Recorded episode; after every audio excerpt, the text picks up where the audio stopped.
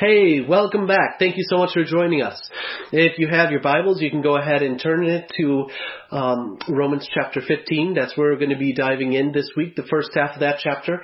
And it's really a continuation of the things we've been studying in Romans chapter 14. Uh, it's kind of a bad time for a chapter break in the book of Romans because Paul is really continuing on in a pretty similar vein to what he was talking about earlier.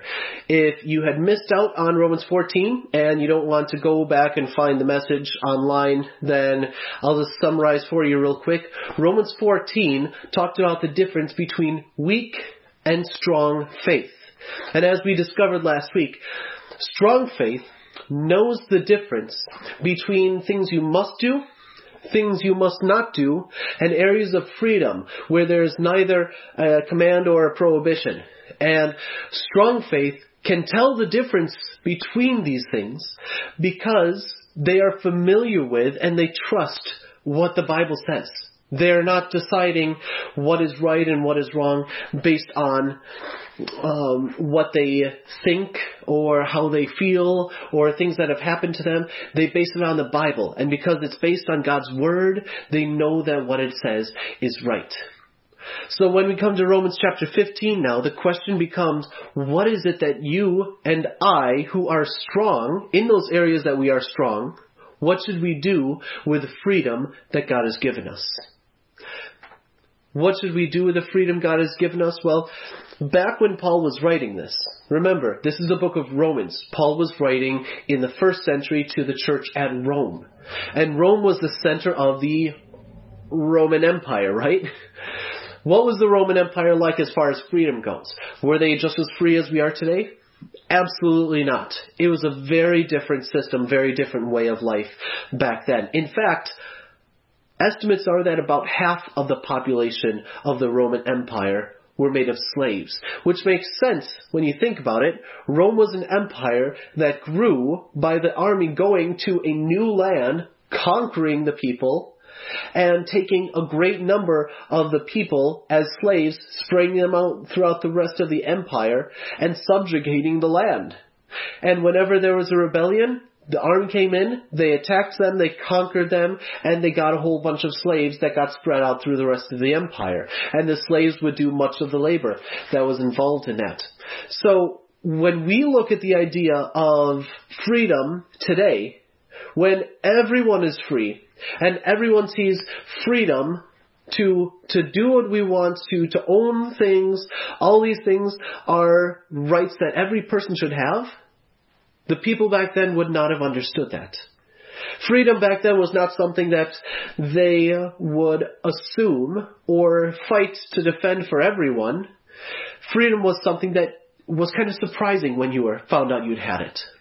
But how do we view the idea of freedom today in American society? Um, I wanted to kind of get a feel for how it is. So I just went onto Google and I searched for a a quote, a series of quotes that somehow involve the phrase, don't let anyone. Don't let anyone. And these are a couple of the results that I got. Here, let me read them to you. First of all, don't let anyone dull your sparkle. Hmm. That one showed up a lot. it's kind of fun. Alright, uh, how about this? It's your life. Don't let anyone make you feel guilty for giving it, for living it your way. That's interesting. Could be taken a couple different ways. Let's keep going. Don't let anyone tell you that you have to be a certain way. Be unique. Be what you feel. Hmm. What's the standard by that we're living by according to that? Our feelings? No standard outside of how. Ah, that's fine. Let's just keep going. Let's see what the last one has to say. Don't let anyone ever make you feel like you don't deserve what you want. Hmm. That's a fascinating perspective. All of these really are. And they seem to reveal a little bit of the underlying current, or maybe not so much underlying, of the society that we live in and how we view our freedom and our right to regulate ourselves and do whatever we want. Now the question is, is this what God is telling us? Is this way of living, the way that God wants you to use the freedom that He has given to you. Let's see if maybe Paul gives us the same perspective or a slightly different one. Let's go ahead and read Romans chapter 15 and starting in verse 1. We who are strong ought to bear with the failings of the weak and not just please ourselves. Let each of us please his neighbor for his own good to build him up. For even Christ didn't please himself, but just as it's written, the insults of those who insult you have fallen on me. For everything that was written in former times was written for our instruction, so that through endurance and through encouragement of the scriptures we may have hope.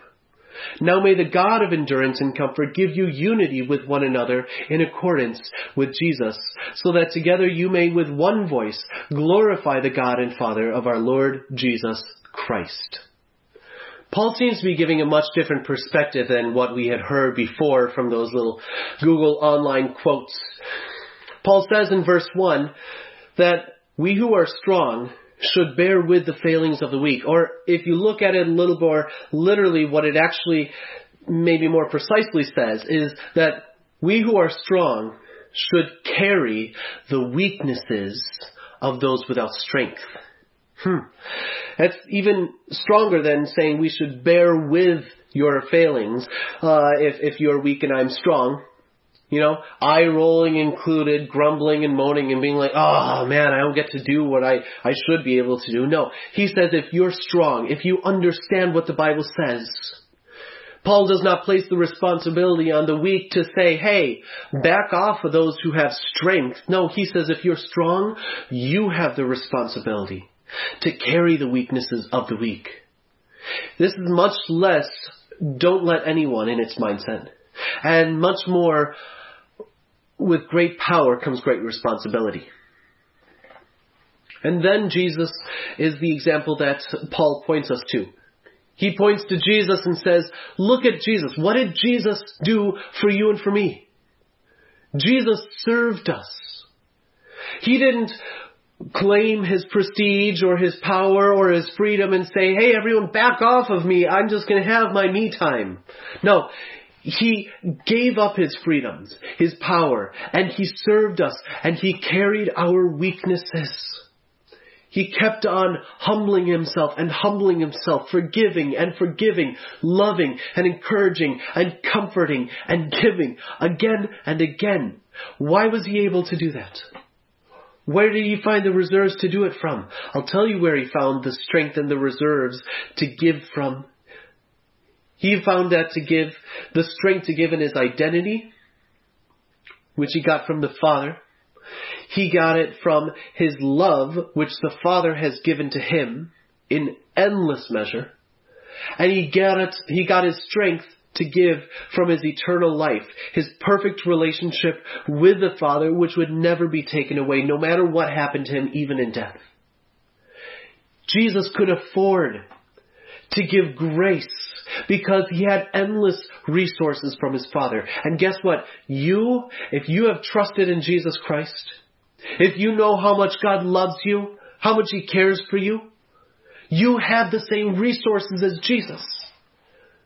You have the resources of an identity in Christ, of the love of Christ, which will never be taken away, of eternal life, which will last forever. You have eternal resources to give and give and give again, just like he did. Let's keep going. Take a look at what Paul says in Romans chapter 15 verse 7. He says, receive one another then, just as Christ also received you to God's glory. For I tell you that Christ has become a servant of the circumcised on behalf of God's truth to confirm the promises made to believers. Made to the fathers, sorry. And thus the Gentiles glorify God for his mercy. For I tell you that Christ has become a servant of the circumcised on behalf of God's truth to confirm the promises made to the fathers and thus the Gentiles glorify God for his mercy. As it's written, because of this I will confess you among the Gentiles, and I will sing praises to your name. And again it says, Rejoice, O Gentiles, with his people. And again, Praise the Lord, all you Gentiles. Let all the peoples praise him. And again Isaiah says, The root of Jesse will come. And the one who rises to rule over the Gentiles. In him will the Gentiles hope. Now may the God of hope fill you with all joy and peace as you believe in him so that you may abound in hope by the power of the Holy Spirit. Now you look there and you're like, that's an awful lot of quotes. What's, what's Paul really doing there? Is he just quoting every time in the Old Testament that the word Gentiles shows up? Not exactly. This is where hopefully I can give you a little bit of a tool for your own time in God's Word. Because back then at this time, they didn't have chapters and verses to find references in the Bible. Paul would never have directed you, for instance, to Genesis 1 1. Instead, he would have said, in the beginning. And when you say that, then everything that happened in Genesis chapter 1 would have flooded into your mind and you would have thought about that. And so that's kind of what Paul is doing. Paul is taking four quotations not as just individual little quotes, but as references to the larger passages. And he's giving us one, two, three, four different passages, not just randomly, but so that you can think of the passages and see a progression of thoughts that Paul is giving us and then the actual quotes that he tells us gives us a through line that Paul wants to draw out for us so that we can get to his real point that he is coming. It's beautiful. Let me show you. His first quote is, Because of this, I will confess you among the Gentiles, and I will sing praises to your name. This comes from Psalm 18, which King David wrote after he had won what seemed like an impossible victory against overwhelming odds he won the battle and then made this psalm which sings praises to God as the God of great power and great judgment who is able to defeat and destroy his enemies. So that's the first picture that we get in Psalm 18, Paul's first reference. The second quote says, Rejoice, O Gentiles, with his people.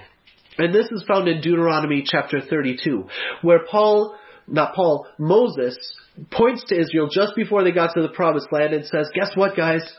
You have not been good. You have been disobedient, you've been obstinate, you've been stubborn, and as far as what you deserve, you deserve judgment and destruction.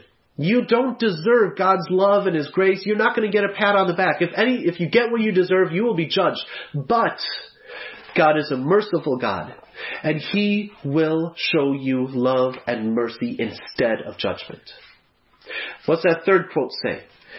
It says, Praise the Lord, all you Gentiles. Let all the peoples praise Him. This comes from one of the shortest psalms that there is in the Bible. and That is Psalm 117. It's almost the second half of the psalm. And the first half says, God's love and faithfulness endures. It sticks around.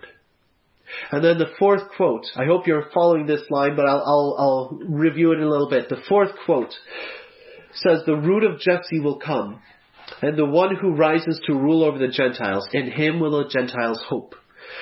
And this comes straight out of Saul, Isaiah chapter 11, where the prophet Isaiah, one of the most prolific uh, uh, prophets at least, who wrote more than anyone else almost, he says in this passage that Jesus, the, the one who comes in the line of David, the promised king of Israel, he will come one day. He will come and he will be amazing. He will stand on a mountain and with great power he will save Israel and he will bring them back to the promised land, bring them to a place of blessing, and then from there he will judge the world perfectly, with perfect justice, with perfect righteousness, so that the whole world praises him. So what we have here, just to help you review, is four passages where we see a picture of how there is a God who is powerful to judge, who is relating to a nation that deserves judgment, but God shows mercy instead of judgment because, third passage, He has faithfulness and love that endures, and one day, when Jesus returns, He will save Israel and he will rule over the world perfectly. These are the four passages that Paul is outlining for us, and through that he's giving us the actual quotes, which all relate to the idea of the Gentiles seeing what God is doing and praising him for what he is doing through Israel and to Israel. It's a beautiful picture. It's amazing how Paul does this, but he manages to convey all of that to the person who knows how to see it in just a couple verses. And the point of those things is that those points taken together, that story, is that God's faithfulness to Israel gives hope to the Gentiles like me and like most of you. Because if God is faithful to them, He will also be faithful to you. And that should give us hope. That should give us comfort. That should give us encouragement. But that should also be a challenge to us. Why? Because if God is that faithful to Israel, and if God is that faithful to you, then how should you and I treat one another? Shouldn't our love, shouldn't our faithfulness endure, even when those around us deserve judgment. Wow. That's a challenge. That's not easy. But we have the resources for that because we have it in God. You and I, as believers, as those who are alive in God, we are uniquely free to care for other people at our expense, even those who deserve it least. Why? Because we know that God cares for us. God has our back. God is the one who provides for us. He is the one that loves us. And then to guide us in our takeaways, I just want to point us to uh, the two doxologies, uh, times of where Paul just breaks out in praise to God within this passage. Not once, but twice. First, I want to take us to uh, Romans 15, verse 13, where Paul presents to us that as we believe in this God of hope, as we believe in the God of hope, what it will lead to in your life and in mine is joy and peace. God gives us peace in this world and He gives us joy, which are two, if you remember back to Romans 14, are two of the things that are the most important to God in our relationships. He says, God gives you your joy, God gives you your peace. And as you receive that joy and that peace, as you believe in Him, what that leads to is hope for our future. Not just wishes and dreams, pie in the sky. No, hope, solid, secure knowledge that God will be there for us in our future. And then I want to take you back to Psalm, to Romans 15 verses 5 through 6. Because it tells us that our God of hope and comfort has a desire for us that goes beyond just you being encouraged in yourself. He doesn't just want to give you peace and joy and hope for yourself. He wants you to be unified with the other believers who he has become one with. He says, I haven't just come for you, I came for them too. And I don't just want them to trust in you and worship God on their own. I want you to worship God together, to be unified, even with those who are different than you. Because then, when that happens, when it really happens and we really begin to understand the love and grace of Christ, not just to us, not just as a theory, but in community, we begin to glorify God with one voice. And glorifying God with one voice together, in spite of our differences, is what God wants for you and for me.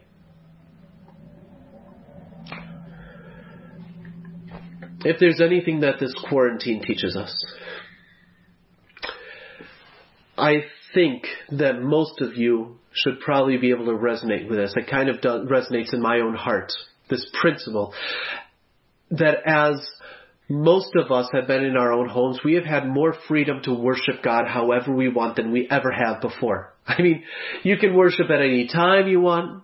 You can worship anywhere you want, like go out into a forest, like stay in your homes, in your living room, in your dining room. You can wear whatever clothes you want. You can sing whatever music you want. You can listen to whatever preacher you want. You don't have to listen to me. You can listen to anyone else. But at the same time, something tells me that most of us, as we are worshiping in our own homes, we may have been feeling like we're struggling to really grow and mature in Christ. There's a reason for that. And the reason is that learning can happen alone. But maturing happens in community.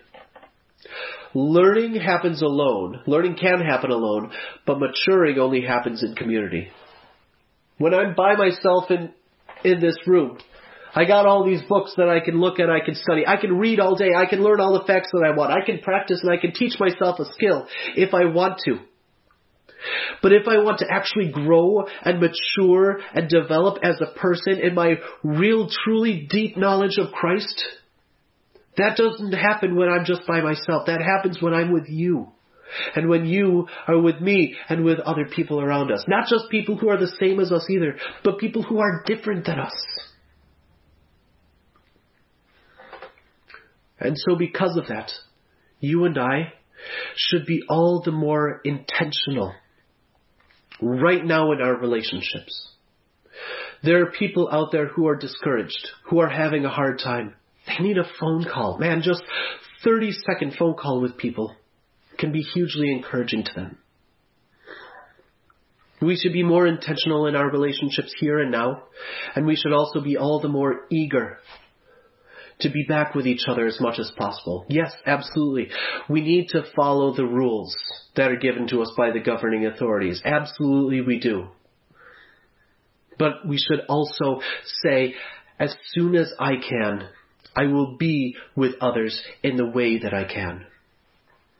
Uh, this is the last Sunday in April. And for many of us in Michigan, hopefully we are going to be seeing each other again soon. And I really hope for a chance to see you. Let's pray. Lord Jesus, we thank you as we see your faithfulness in the Bible and in our lives and in the lives of those around us. We thank you that you delight to fill us with hope, with peace, and with joy through your Holy Spirit.